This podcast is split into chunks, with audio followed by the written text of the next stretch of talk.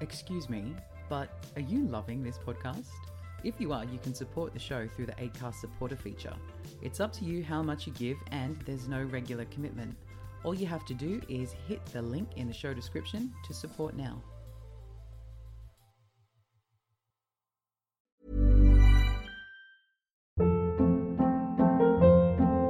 Hold up. What was that? Boring. No flavor. That was as bad as those leftovers you ate all week. Keke Palmer here, and it's time to say hello to something fresh and guilt-free. Hello Fresh. Jazz up dinner with pecan-crusted chicken or garlic butter shrimp scampi. Now that's music to my mouth. Hello Fresh. Let's get this dinner party started. Discover all the delicious possibilities at hellofresh.com.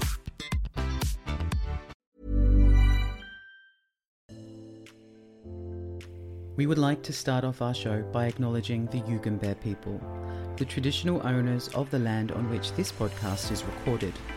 We would like to pay our respects to their elders past, present, and emerging. Excuse me, I have something to say.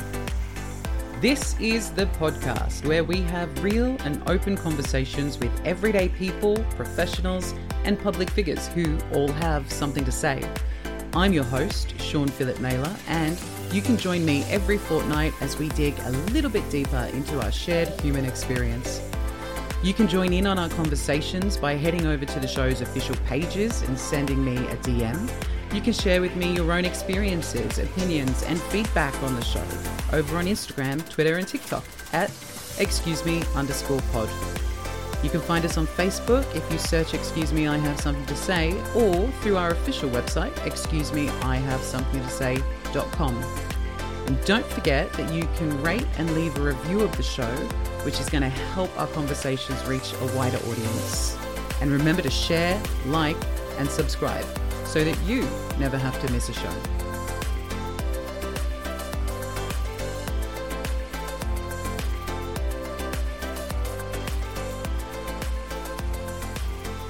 Hello, you lovely lot.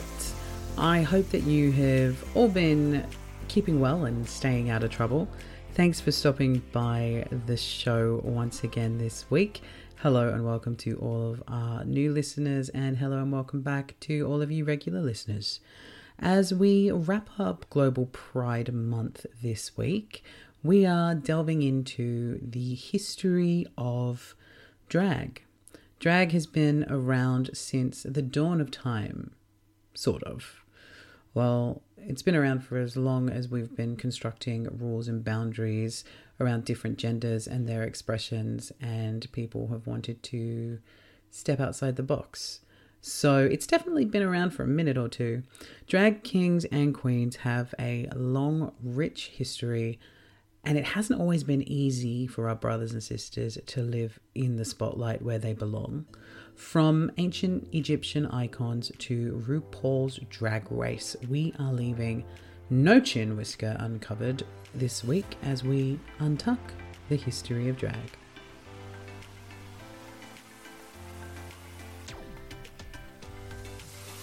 Today's guest is a familiar one, and I'm so happy that she's back. She is the epitome of class, style, and substance. She has a mouth like a sailor and she can drink like one too. She is a fabulous queen with a heart of gold that sits delicately underneath a set of twin peaks that perch high enough to make even Donald Trump blush. Ladies and gentlemen, non gender conforming individuals, and every other beautiful unicorn I may have missed, please welcome back to the show the one and only Miss Mya Crafone. Hey, girl, how are you? oh my God, that has to be hands down the best introduction of me I've ever heard. Feel free to use it oh at all God. of your shows. Oh my God, that is that is amazing. oh, I'm good. How are you? I am good. I'm glad that you liked your introduction. Now, tell me, what's been, been going on between drinks? It has. Last time you were on the show, it was back sort of mid to the end of season one, and you were just about to get back out and about and start performing again after the you know shitstorm that has been the pandemic. was that end of 2020? Yeah, So I was blonde and had smaller tits and was fatter. we all were. You just described all of us. COVID. Everyone was blonde. No, well- you know, home bleaching. Everyone was fatter because of home quarantine. yes, and everyone had smaller tits because the surgeons were closed. Um, we uh, what have I been up? Oh, absolutely. What have I been up to? So I've been working quite regularly now. My gigs have picked back up. So I've been doing regular trivia gigs back at Fat Freddy's every Tuesday, every second Wednesday at NAMI down in Burleigh. And picking up more and more other random gigs throughout the week. So drag is back full force, I'd like to say. so glad that you're back performing. And in the interim that has been since you were on the show, we came Yes, to see you at when you came to NAMI, trivia. amazing. And we were robbed for the trivia title. We should have won. A night I don't remember, but I'm pretty sure I was drinking heavily that night. uh, Um, yeah, I'm pretty sure you were. Was it a theme trivia or was it just general knowledge? It was 90s. Oh, oh, that night. Oh, yeah. No, I was drinking heavily that night. Oof. Um, apologies. That's okay. She loves it, Beveragino. She does. So, Mya, today I've invited you onto the show to join me for a trip down memory lane as we rediscover the history of drag. Now, before we get started, a little disclaimer because we have to protect our pretty little behinds from all the trolls and the bots and any individuals out there who wants to fact check us. Contrary, guys, to how we look, and present, we are not historians. Neither of us have studied the history of drag, and they don't even teach it in school. So don't come at us. We've put the hard work in here so that you guys don't have to. And by hard work, I mean we Googled and Googled until we couldn't Google anymore. Uh, any articles, blogs, and pages used in the research for this episode will be linked into the show notes for all of you right at the bottom all the way down right under our social accounts because these bitches need more followers. So please follow us now as we untuck the history of drag. I mean, I'm hard right now, but it's very firmly against my body. I am still sitting here in full drag. So for true. anyone that's listening to us, I am sitting here, gorgeous pink hair, necklace that's inspired by Mariah, some gorgeous earrings, uh, full cotton knit dress from Cotton On. I've even got heels still on. I've got pads. I'm tucked. I've got my tits in and full glamour. Yeah, she looks amazing, guys. So if you are listening to the podcast, listen and then do yourselves an even bigger favor and head on over to the YouTube where you can see our beautiful faces uh, as we discuss the history of drag. And don't forget to And then like, you can head on. To, I was just going to say, then you can head over to our OnlyFans where you see the rest of the drag. okay, so uh, so what are we discussing today? uh, we're diving right back to the history of drag. So let's uh, let's just jump straight in. Drag, as we know it today, is a fabulous world of rainbows, big hair, bigger personalities, more makeup than you can throw a Kardashian at. But it hasn't always been that way. So to truly understand the origins of our drag favorites, like reigning Queen Supreme, controversial, Miss RuPaul, then we need to be looking at queer and racial context. So this is so serious. I do love that you're like describing drag being like big hair, extravagant makeup, and here's me sitting here with some lightly curled human hair and like just a whiff of makeup. But I mean, that's kind of the point. Um, there are many different styles and forms to drag, and you obviously take the uh, more femme route as opposed to the sort of more boisterous, Correct. bigger, bigger, you know, like the Trixie Mattels of the world. well, I mean, that's the joyous thing of drag is there is no right or wrong way to do drag. I really Well, wish I knew a sorry, really bad drag queen. Oh, you do. Come on. Oh no. Mm. I can name a few, and I'm not going to for the sake of diplomacy. Um, no, but uh, there's no there's no wrong way to do drag, but there is a wrong thing to do in drag, and that is not know your words. Like if you don't know your words, then horrible, especially if you're a performing queen, and not be personable. And by personable, I mean engage with people, interact with people, be approachable, be fun, be friendly. If you can't be those, if you can't do those two things, then drag is not for you. I really thought They're you the were only going to be like you can't be going down the cultural appropriation route. Oh, well, that as well. Yeah. Yeah, but I that's thought that was without saying. Well, you know Like, what? that's- that's Turns out some people need to hear it. Oh, God, are we going into that? Oh, this could get us cancelled. I already got cancelled on Instagram today. They took down a post of mine from my body positive uh, episode I did on the last episode of the show. They took down the post because it was promoting sexual activity and it was just my glorious friend covering their rather large breasts with their hands. No nipples were in sight. And Instagram said, You are wrong. Your body is wrong. Off you go. Yep, female, hundred percent. Whereas Mm-hmm. my my full bare ass and chest and my hand is just barely covering my dick. That photo is still up in large on Instagram and nothing. And where So- can people find that what- should they want to follow you now?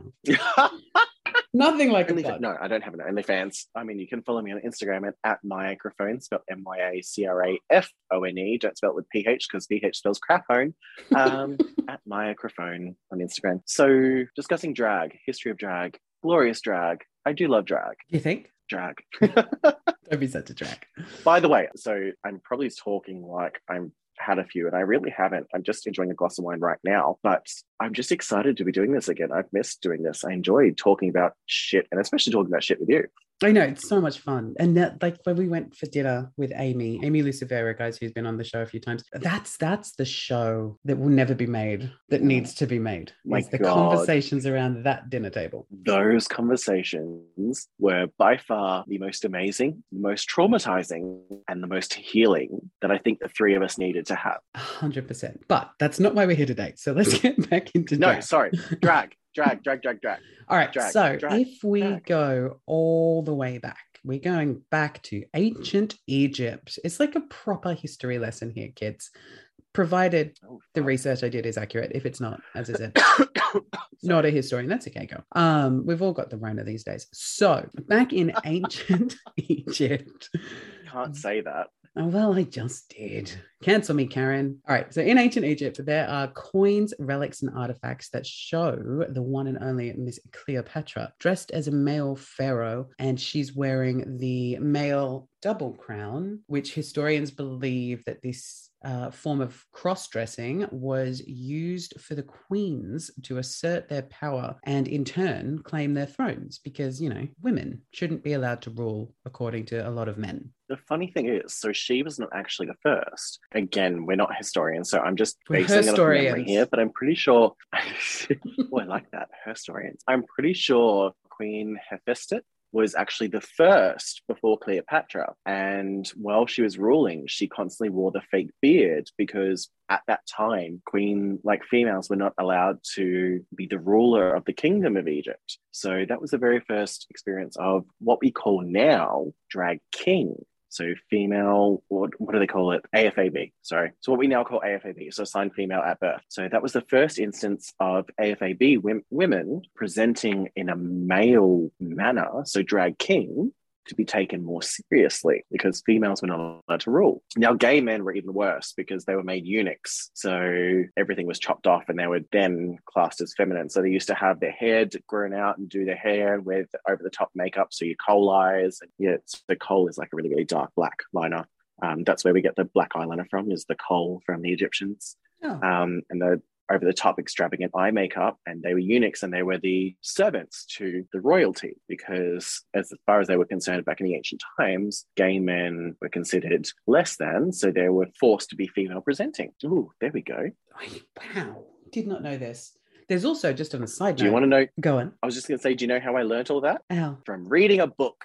Um, Never so- underestimate the power of books, kids. So it was actually through, I want to say it was a John Grisham novel called Oh, River God. the kind of book I trip- thought you were going for. No, no, no, no, no. It was actually a trilogy of books. It was all about ancient Egypt. And it was like a warlock who was a eunuch who, yeah, used to constantly get treated less than because, yeah, anyway. So I learned all about that sort of culture via that. Wow, Anyway, that's sorry. really cool. On a side note, there is a new TV show out. I think there's three episodes out, and I've only watched the first one. And they do touch on ancient Greece, and it's quite informative and good, especially because Pride Month. It is called The Book of Queer. It's American, and it's got people reenacting queer history that was uh, straight washed out of the history pages, like Abraham Lincoln and people like that. So definitely worth a watch. Really good. Lincoln was definitely queer. Oh, 100%. Him, if you him- don't like that middle America, guard.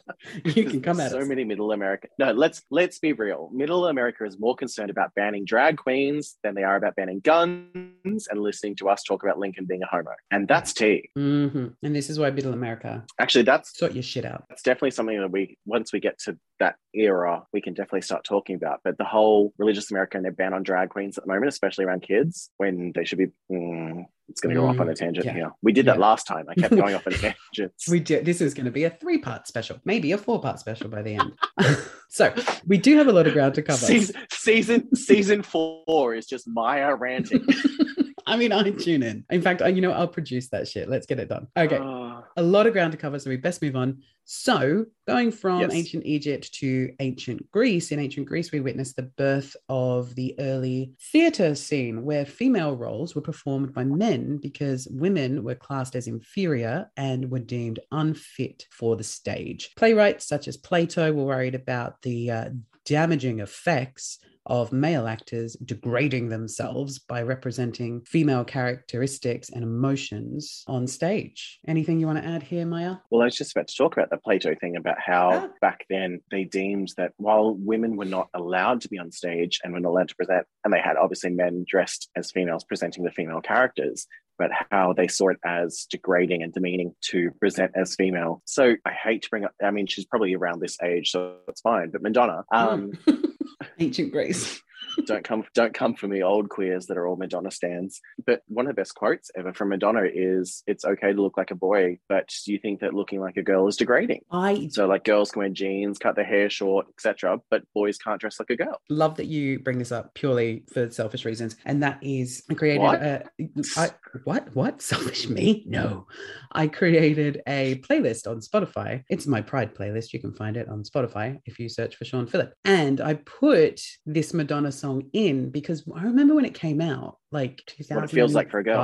Yeah, Yep. and I love. I thought it was such a good song. Mhm. my very first drag number I ever performed to not the whole song just the first like little snippet was like my introduction to my number so the whole like you think like being a girl is degrading you'd love to know what it feels like what it feels like to be a girl was the how my first ever number in drag started because of that Oh, because at the time I was very much of the mindset of drag was not degrading but I was like drag is not masculine enough etc Mm. um, but what we talk about ancient Greece, yeah, ancient Greece. It's funny though because the ancient Greeks they didn't deem homosexuality as a bad thing; they deemed femininity as a bad thing. Because back then, the way that they would test your strength, especially in the Greek military, was to see you take the largest cock Dick? of the soldiers and take it without wincing or without struggling or anything like that, and that was a test of your strength. we are so we, gay we, sex we are strong, girlfriend. cheers to that. Give me a big, muscly, hairy, uncut Greek any day. But that was a test of your strength back then. Was in the military, it was how well you could take it. But showing any sign of femininity was a sign of weakness. So drag was not in the forefront back then because any sort of femininity, any sort of feminine presenting was seen as less than, and even less than an actual woman. Wow. So yeah, drag was drag was not not prevalent back then. While it was mm. used in the in the shows, etc., it was not not widely sought after. Right. So, jumping ahead a little bit to the Middle Ages in Europe, the good old Christian church mm, continued the tradition of banning women on stage, uh, leaving it up to the menfolk to perform all of the most fabulous female roles. Even when Western theatres started to move away from religion, women were still banned from the stage. So, that's the Middle Ages in Europe. I mean, troublesome times. Are we surprised? No. Christianity and religion oppressing people, shock, horror, ugh, religion oppression. Oh my god, what a surprise. But yeah, back then it was still deemed as less than to dress as a girl because they were like, no, masculinity is the be all. It's look, we experience it these days, and it's been rooted in society ever since the in the Egyptians. Toxic masculinity. Masculine is the be all and end all, and you show any form of femininity, and you're less than, which is bullshit because I mean, we're feminine, we're amazing. And, you know, why can't you play around on that spectrum and be strong and incredible in any area on that little line. In the words of the iconic season nine winner of Drag Race, and I know we're going to get to Drag Race eventually, in the words of the season nine iconic winner Sasha Velour, gender is a construct, tear it apart. Here, here. Right. Now, pack your bags, guys. We are going to 17th century Japan where the art form known as, and I'm going to get this wrong, kabuki became popular. Kabuki hmm. Featured female impersonators showcasing intricate makeup, feminine movements, and falsetto voices. So, kabuki is still practiced to this day. Tell me more. Still practiced by males in Japan. Again, going back to Drag Race, which we'll get to eventually. So season six contestant and All Stars 4 contestant Gia expressed how she was trained in the art of kabuki because she's Japanese descent, showcased that talent on All Stars 4. Kabuki is still widely practiced to this day. And in Japan, surprisingly, it's one of the only cultures where it was deemed acceptable to be a kabuki performer, not deemed as less than. Like being able to be a kabuki performer and showcase that was seen as an art form and a skill, which to this day drag is now. But back then, while Japan was having kabuki performers and amazing high quality performers, the rest of the world was still segregating us and diminishing us, etc. So Japan has been one of the forefronts for that. Mm. Not saying they're the best when it comes to obviously their treatment of the LGBT community, etc. These days, but at least they're more accepting of the art form that is drag. This, the time, 17th century, while this was all going on, this was also around the time that Shakespeare was getting his fame game on and becoming more well known. And it was also around the time of some of his more iconic female characters like Juliet and Lady Macbeth were represented on stage and they were portrayed by men as well. So, like you were saying, you know, although in Japan they were embracing the art form of kabuki, in the European world, we were still, the Western world, we were still sort of going, nah, women, no, guys can do that. This is where the term drag actually comes from.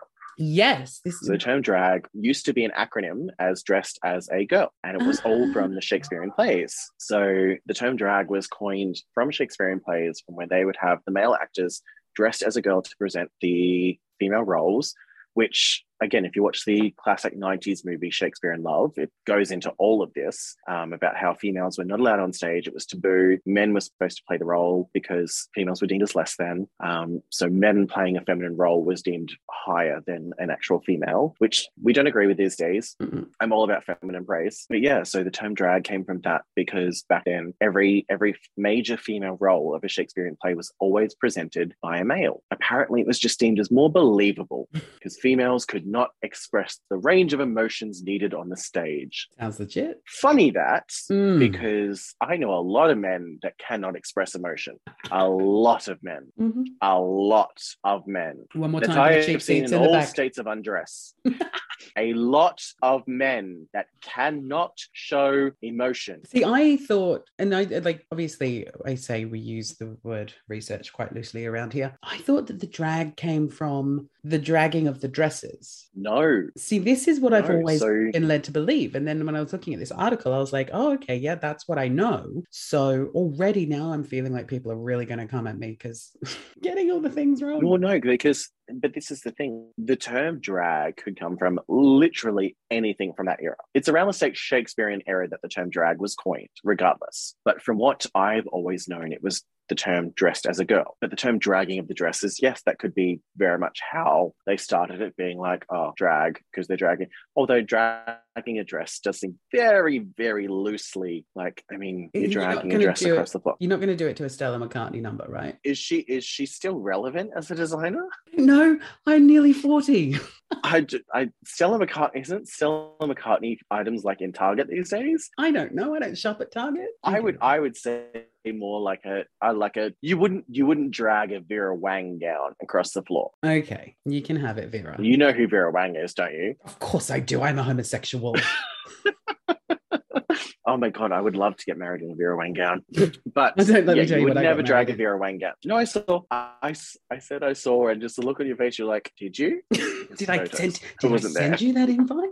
I wasn't invited. We were tight on numbers. Did I send you the web invite? Did you, did you do the live stream? No, no, I just saw the photos that Benny posted afterwards. Um, Okay. Anyway, No, that's not what. Anyway, regardless, back to back to drag. Yeah. Anyway, dragging gowns across the floor. I could see why that would be possibly linked to the term, but dressed as a girl is essentially how they were coining the male performers that were presenting as the female roles because they wouldn't allow females on stage. I like that better than the dragging of the dresses. I feel like Well, yeah, because a yeah. dress should never be dragged. I mean, go, I've guys. seen a lot of drag queens trash their outfits and costumes. Like I've been a lot of back rooms, and the way that those costumes are left on the floor. Oh, and I mean, I'm guilty of that as well.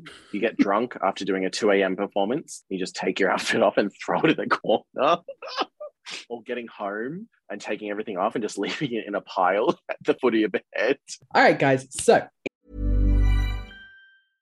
This is Paige, the co-host of Giggly Squad, and I want to tell you about a company that I've been loving, Olive and June. Olive and June gives you everything that you need for a salon quality manicure in one box. And if you break it down, it really comes out to $2 a manicure, which is absolutely insane. It's also so easy to get salon worthy nails at home with Olive and June. The difference between how your nails used to look when you did them yourself and now with the Mani system is a complete game changer. The best thing about Olive and June too is it's a quick dry. Dries in about one minute, lasts for five days, and full coverage in up to one to two coats. Visit oliveandjune.com slash perfectmani20 for 20% off your first system. That's oliveandjune.com slash perfectmani20 for 20% off your first system. Ever catch yourself eating the same flavorless dinner three days in a row? Dreaming of something better? Well, HelloFresh is your guilt-free dream come true, baby. It's me, Keke Palmer. Let's wake up those taste buds with hot, juicy pecan-crusted chicken or garlic butter shrimp scampi. Mm. Hello Fresh. Stop dreaming of all the delicious possibilities and dig in at HelloFresh.com. Let's get this dinner party started.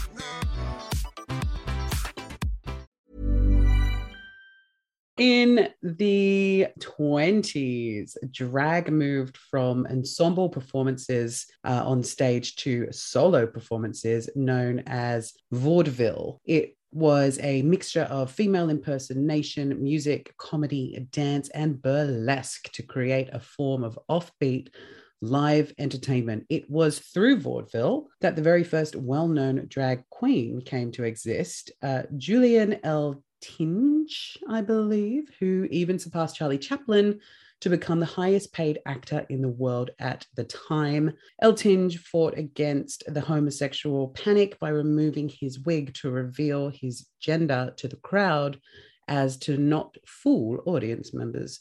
This led to the famous pansy craze. Sorry, I just I got distracted because I just read your sign behind you that says a cock in a Oh, frock I was supposed to ask you, is this too much?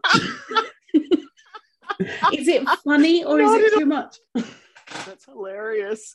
I do appreciate the Priscilla reference, Yes, thank you. um, a which obviously reference. will, which obviously, which obviously we'll get to as we're getting in through the eras. We'll get to Priscilla, but I appreciate the Priscilla reference. Um, okay, so vaudeville. I didn't, if I'm completely honest, I didn't do much research on vaudeville because I forgot about this era. It was a long Um, time ago. but no, vaudeville era. Many performers performing in the art of burlesque in that. I would say so. Look, guys, it happened. I, bel I probably. I mean, sure. I'll put up it some pictures there. to go along with the, this part of the conversation on the YouTube. I'm I'm expecting someone that looks like a cross between Groucho Marx and hmm, who's the lesbian Marlene Dietrich. Oh, Um, okay. Actually, no. There we go. ooh. I don't know if she was that era, but Marlene Dietrich, first like another drag king because she was a lesbian woman that presented as a man on stage because she that way then she was taken more seriously. Again, if anyone knows that she's not this era, please politely let us know that this is the wrong era. She's not that era. I feel like she's probably around that vaudeville era, Marlene Dietrich. Yeah, lesbian presenting as a man, drag king. Love it. Okay, so obviously we're not too well versed on this this this chapter of history. So we're going Not to the era. United States. We're going to the Prohibition era in the US, which uh, abolished alcohol production and consumption from 1920 to 1933. Gay men used the underground clubs and speakeasies as an opportunity to express and enjoy themselves. Away from the eyes of the law, gay men and women felt free to be themselves in the underground scenes. Now, I do have a lot of sub points to this. There she is. Uh, so I'm going to keep going. Alcohol would bring people together, but prohibition gathered them in new combinations. As people would search for newly illegal alcohol, black and white, gay and lesbian life came into contact with each other and with dominant society. And for a while, the dominant society was pretty much here for the queer scene. Drag was huge in New York at places like Madison Square Gardens, Greenwich Village, and most notably in Harlem, where the Hamilton Ball Lodge would draw crowds of thousands who would come to see the drag queens. Oh my God, I've got so much more. There were even drag kings. Sorry, guys. Look, I just want to say, firstly, firstly, I apologize for that burp. I, you know, I could feel that feel, coming. You did know, I one was on the last one. I feel like it's your it's like your tagline. Was Mya ever No, really but like- unless she did this? I I could feel it coming, and I was like, I no, stop, stop, stop, stop, stop, and then I couldn't stop it, and I was like, oh my god, I'm sorry, but. uh, on top of that, like, okay, so the Prohibition era, I believe this is when Stonewall became a thing. Um, Hold on, let me refer to my notes. so Um, I do remember you were, se- I do remember you sent me this thing. And it was a big chunk of oh my god, it was Um, like, like the four mafia, pages. like the mafia and Stonewall, like they bought Stonewall for the gays, etc. Now you're just like stepping on my coattails, hon. Yeah, no, Stonewall's a little further down, but keep going. Oh. This pod's taking a Isn't turn. that isn't that isn't that the same era? Hey, it's the isn't same, it's the Prohibition same era the same? city, New York. Oh, okay. In part Let's three. rewind. Okay, So we're talking we're talking Yep. like speakeasies, underground get-togethers. There was drag kings became a thing. One of the most prominent Back when- being bisexual Gladys Fatso Bentley, who was known for playing Yep. the piano and singing explicit songs whilst wearing a white tux and a top hat. And I am here for that. I could see you wearing that. No, but I could I could see you sitting there at a piano wearing a white tux and a top hat. All I would be doing Um, is sitting there. I can't play the fucker. That's why you get one of the automatic play ones. Um, Spoken like a true drag queen. yeah, absolutely. All about the art of illusion. Make people think you're doing something that you're not. So, from what I can remember, from what I researched about, researched about the Prohibition era. So, while drag was still somewhat celebrated, not hugely celebrated, but while it was still somewhat accepted, It was it was still not celebrated in the seen as yes, yes. You could not publicly outside in the daylight oh, No. talk about being a drag king or a drag performer because I believe back then and then even continuing from that era, from the Prohibition era, right up until at very least the 80s. So we're going quite a big chunk of time there. For the longest time in America, you could never be seen outside wearing less than two or three articles of clothing from your assigned gender at birth. So, for example, if you're a drag, yeah, so if you're a drag performer, you couldn't be walking like me walking down the street right now. I could walk down the street right now and be perfectly fine. But back then, I could not walk down the street unless I was wearing three articles of clothing that were assigned as male articles of clothing. So bad shoes, bad ill-fitting pants, and a bad jacket. I mean, I wear that at the moment. um, not right now, but I have been known to wear an ill-fitting jacket and some bad shoes. I don't believe this of you. How dare you? She's not always glamorous. But yeah, so the Prohibition era was still not as celebrated as what we have now. We're slowly getting there. It's more accepted in the underground. People love seeing it as they go out because, you know, oh, let's go to this new underground club. They've got an amazing performer. Turns out it's actually a woman as a man or it's a man as a woman. So we're celebrated underground, but not to the light. We're treated as those underground mole people. Did you really say mole people? Okay, we're running with that. So, New York City banned Yeah. female impersonation, uh, and with radio and movies growing in popularity, it was the end for vaudeville. Bum bum bum. The backlash against the queer community became even more prominent after the end of World War II as a more family oriented and heteronormative culture intensified. And it was the 50s, um, which was the age of conformity when we saw the creation of homophile movement. This was when white and middle class members of the gay community distanced themselves from drag queens and transgender people in an attempt to assimilate into mainstream society. Why would you do that? Who wants to be mainstream? hiss boo. Boo hiss boo. It's funny though, because they all try and distance themselves from us, being that, oh, you know what, we're seen as so from back then all the way up to even now in 2022, we're still seen in some people's eyes as freaks. And I'm not a freak. I look fucking gorgeous.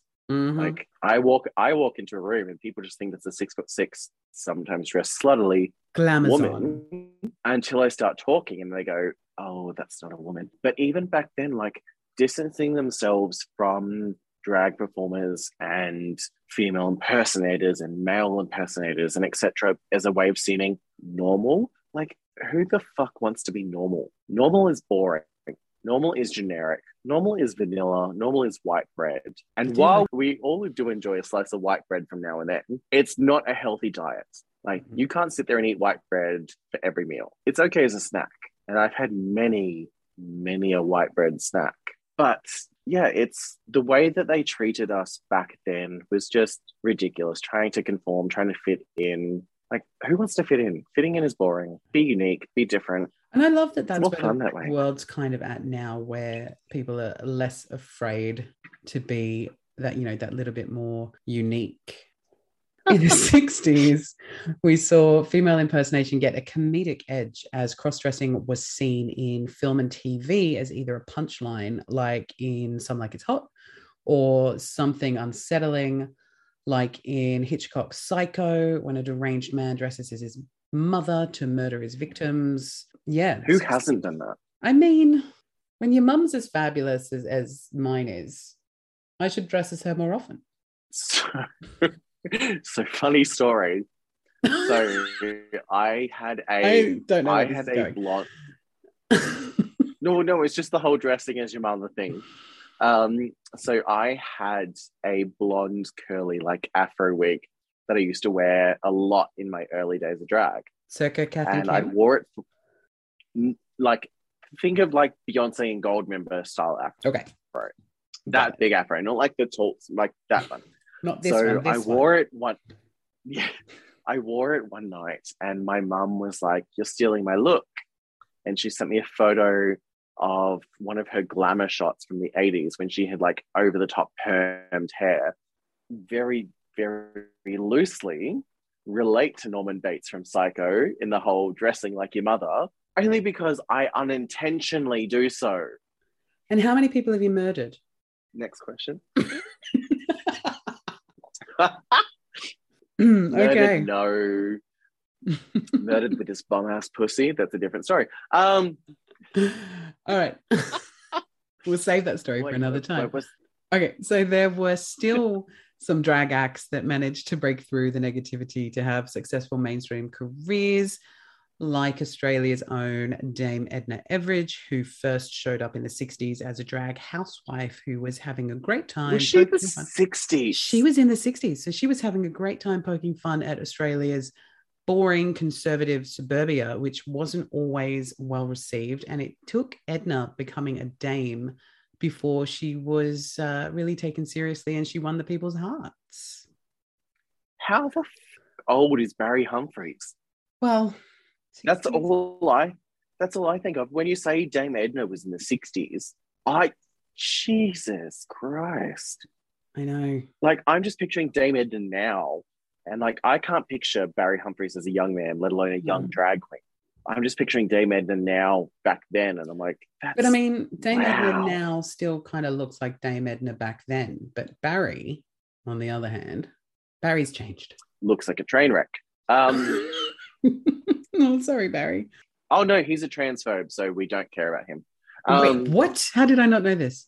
Oh, did you not know that Barry No. Humphries was a massive transphobe? Educate Um, me, so please. like he came out, he came. Barry Humphries came out like a couple of years ago, stating about how you know transgender people are not real people, etc. Um, That explains why I haven't seen got it for a absolutely while. cancelled for it. Yeah, got absolutely cancelled for it because people were just like, "How are you of all people denoting the fact that you know trans people exist?" And yeah, he he went on this huge like conservative tirade and essentially just ruined his career. For goodness Um, sakes, Barry. Mm, All right, well, let's spend no more time on, on Barry. Well, just just very quickly, I mean, Dame Edna, Dame Edna is an iconic Australian character. She really is. Yeah. Like when you think of when you think of quintessential drag, especially coming from Australia, one of the very first ones you think of is Dame Edna. I'm a good English boy, and I always think of Lily Savage. Do you know Lily Savage? I was just gonna say Lily. I do know Lily Savage. Yes. Um, yeah, for you guys, Lily Savage. For us, Dame Edna. hmm Like for Dame Edna, you think of the purple prince, you think of the overtop glasses, and you think of hello possums. Yeah. I can't do her voice. For you, English, you think of Lily Savage, the blonde hair, the extravagant gowns, the filthy, filthy humor. Um, because I do know that Lily Savage had a filthy, filthy mouth. Oh, I love British humor. It makes me think of, oh my God, we're going to get to that, obviously, when you get to drag in the mainstream, when you get to fucking like Little Britain, etc. Problematic. Well, is it though? Ooh, Um, we'll get there. Stay tuned, people. we will get there. Uh, but yeah, so Dame Edna, obviously, launching this character in the 60s, which I did not know. Um, suburban Aussie housewife, loved by the. Uh, actually, no, Paul Newman was his show the 80s or the 60s, 70s, 80s. I just, I'm just enjoying the fact that I'm too young to know. But also to your English, so you wouldn't know who Paul Newman is. But he had a lot of drag characters on his show as well, where the male cast were dressed up as female characters for comedic laughs. I think that was the 80s. 60s, Dame Edna, camp, back then, not now. Camp, now she's cancelled. So, Drag Queens of the 60s wasn't. From camp to cancelled. I love it. The Drag Queens of the 60s wasn't only at uh, odds with mainstream society, but also with each other as international, uh, sorry, as internal conflicts and racial tensions also grew. Immortalized in the 1968 documentary The Queen, when a major drag beauty pageant passed over Oh. African American Crystal LaBeija. Sorry if I got that wrong. LaBeija, yep. LaBeija. No, LaBeija. the Caucasian blonde drag queen Harlow instead. LaBeija stormed off the stage and passionately denounced the scene's perverse habit of rewarding white queens as the ex- at the Mhm, expense, mhm. sorry, of queens of color. Have you ever watched Mm. The Queen? No, but in my research of this, I saw I did see the clip, and I'm like, I need to see this. No, I highly recommend watching The Queen. So on top of The Queen, so The Queen is a predecessor to Paris's Burning, which we'll get to when we get to the 80s. But The Queen is an amazing, amazing. It's classed as a movie, but it's really a documentary about the lives of the drag scene and the ballroom scene, more more or less, because a lot of drag culture is actually stemmed from the ballroom scene from the 60s and 70s and later on the 80s. So a lot of what you see as drag nowadays is actually originally from the black gays from the ballroom scene. But Crystal LaBeija is a very, very, very well known, especially if you're a drag queen. If you don't know the history of the LaBeijas and the history of the drag ballroom scene, then typically you might be a 18 year old white twink doing drag because history, kids. Exactly like you should be researching like the queen the two the two movies that i would 100 or documentaries movies that i would highly recommend every upcoming queen or any anyone in general watching are the queen and paris is burning because they give a huge insight into the art form of drag and where it's not where it started but where it started to gain its traction into what it is these days. But the Queen and Crystal LaBeija will forever be iconic because exactly that, like that was the start of when Black queens, especially, used to get not undermined, but more or less overlooked the pretty blonde white queens. Like as a as a pretty blonde white queen myself, I can understand my privilege in the fact that society will always deem a pretty blonde white queen as the be all and end all. Mhm. Like, am I amazing in the craft of what I do? No, yes, I'm a, I'm humble in the fact I'm a humble and thank you. Um, I'm humble in the fact that I know that I'm not the best in my craft. I know that there are others that are ten times better than I am, and I especially know that there are queens of color that are ten times better than what I am. But society will always deem queens of color as less than at this point of time, and it was even worse back then with things like the Queen and Crystal LaBeija because they just they just deemed that black queens were just there. Like we stole, like, and I'll say the word stole. Mhm. We stole a lot of our current lexicon and current mannerisms in drag from the black ballroom scene, and it's never been acknowledged and never been reprimanded. and it will forever be a tarnish on the drag community is the fact that we never appreciated or supported or enhanced the black queens and to this day they're still fighting for equal opportunity and equal representation in mainstream media it's an interesting one when you talk Fuck, look at me getting all deep there i know like not the kind of deep i'm used to you talking about well, if we're talking about that sort of deep, we could talk about my stairwell incident the other night. Um, stop it. But like, actually, stop it because we've got a lot of stuff to cover. yes, sorry. Um, no, it's a really interesting. This is what happens when you have me on the show. I know. I get This off on why- tangents and I start talking about random shit. This is why when we went to dinner with Amy, Benny was like expecting me home in like an hour or two, and we were gone for like six weeks. We were we were one of the first tables there, and we were one of the last to leave. We love a chat. I love a chat. I love And I know you love a chat as well. But like I I when I start talking about things, I get sidetracked and I start going on tangents. Like I'm sorry, this this, this episode is probably going to be an eight parter, and I apologize for nothing. Uh, I apologize for nothing. nothing. So uh, yes, while we were being serious about the Queens of Color, it, it's it's it's unfortunate that it's a narrative that doesn't just exist in the drag queen world. It's a narrative when it comes to people of color that exists throughout everything. Like it's it's in everything. There's there's so many things that we've taken from people of color and don't acknowledge. especially in the queer community. The queer community is, in reality, the worst. Like we fetishize POCs. Um, like we've all we've all watched BBC porn. Like we fetishize POCs. Just We for the people who don't know what BBC porn is. big black cock. hmm I hear you, Karen.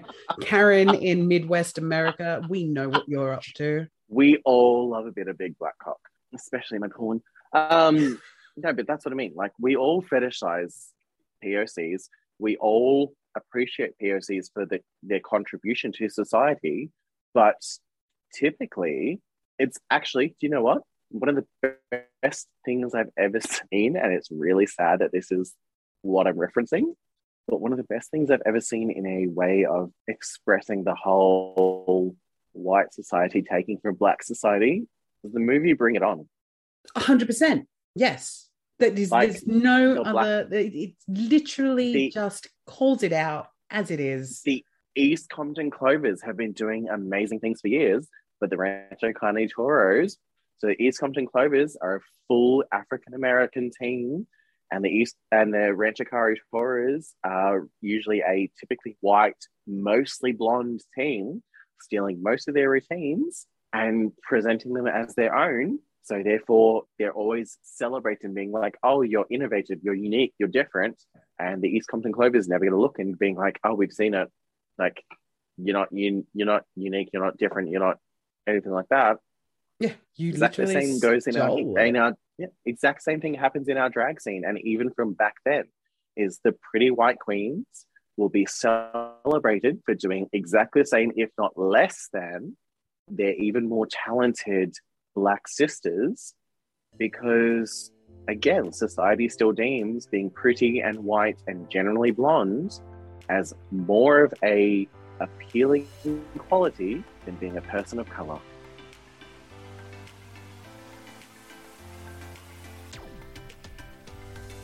So, guys, as Miss Mya Crafone mentioned earlier on, she is a two part kind of gal. And it was also right around this time when we were recording, we ran into a bit of a technical issue. And by the time we got it fixed, the wines had certainly kicked in and things went downhill pretty quickly for the both of us. Uh, the upside to that, though, is we now have a whole bunch of ridiculously fun content to share as bonus content with you guys uh, in the future. Um, but there is still more to come on the history of drag. That's a wrap on part one. Tune in next time as Mya and I move on from the 80s and into a more modern era for drag artists, into you know, the drag that we know and love today. There is still so much more to come on this really, really interesting topic and so much more fun to be had with Miss Mya Crafone. So until the next episode, stay safe, look after yourselves, and you guessed it, we'll see you next time.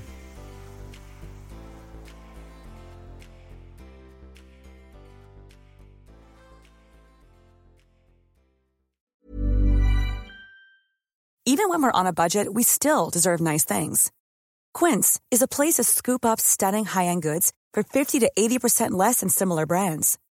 They have buttery soft cashmere sweaters starting at $50, luxurious Italian leather bags, and so much more. Plus, Quince only works with factories that use safe, ethical, and responsible manufacturing. Get the high-end goods you'll love without the high price tag with Quince. Go to quince.com/style for free shipping and 365-day returns. Even when we're on a budget, we still deserve nice things. Quince is a place to scoop up stunning high-end goods for 50 to 80% less than similar brands. They have buttery soft cashmere sweaters starting at $50, luxurious Italian leather bags, and so much more.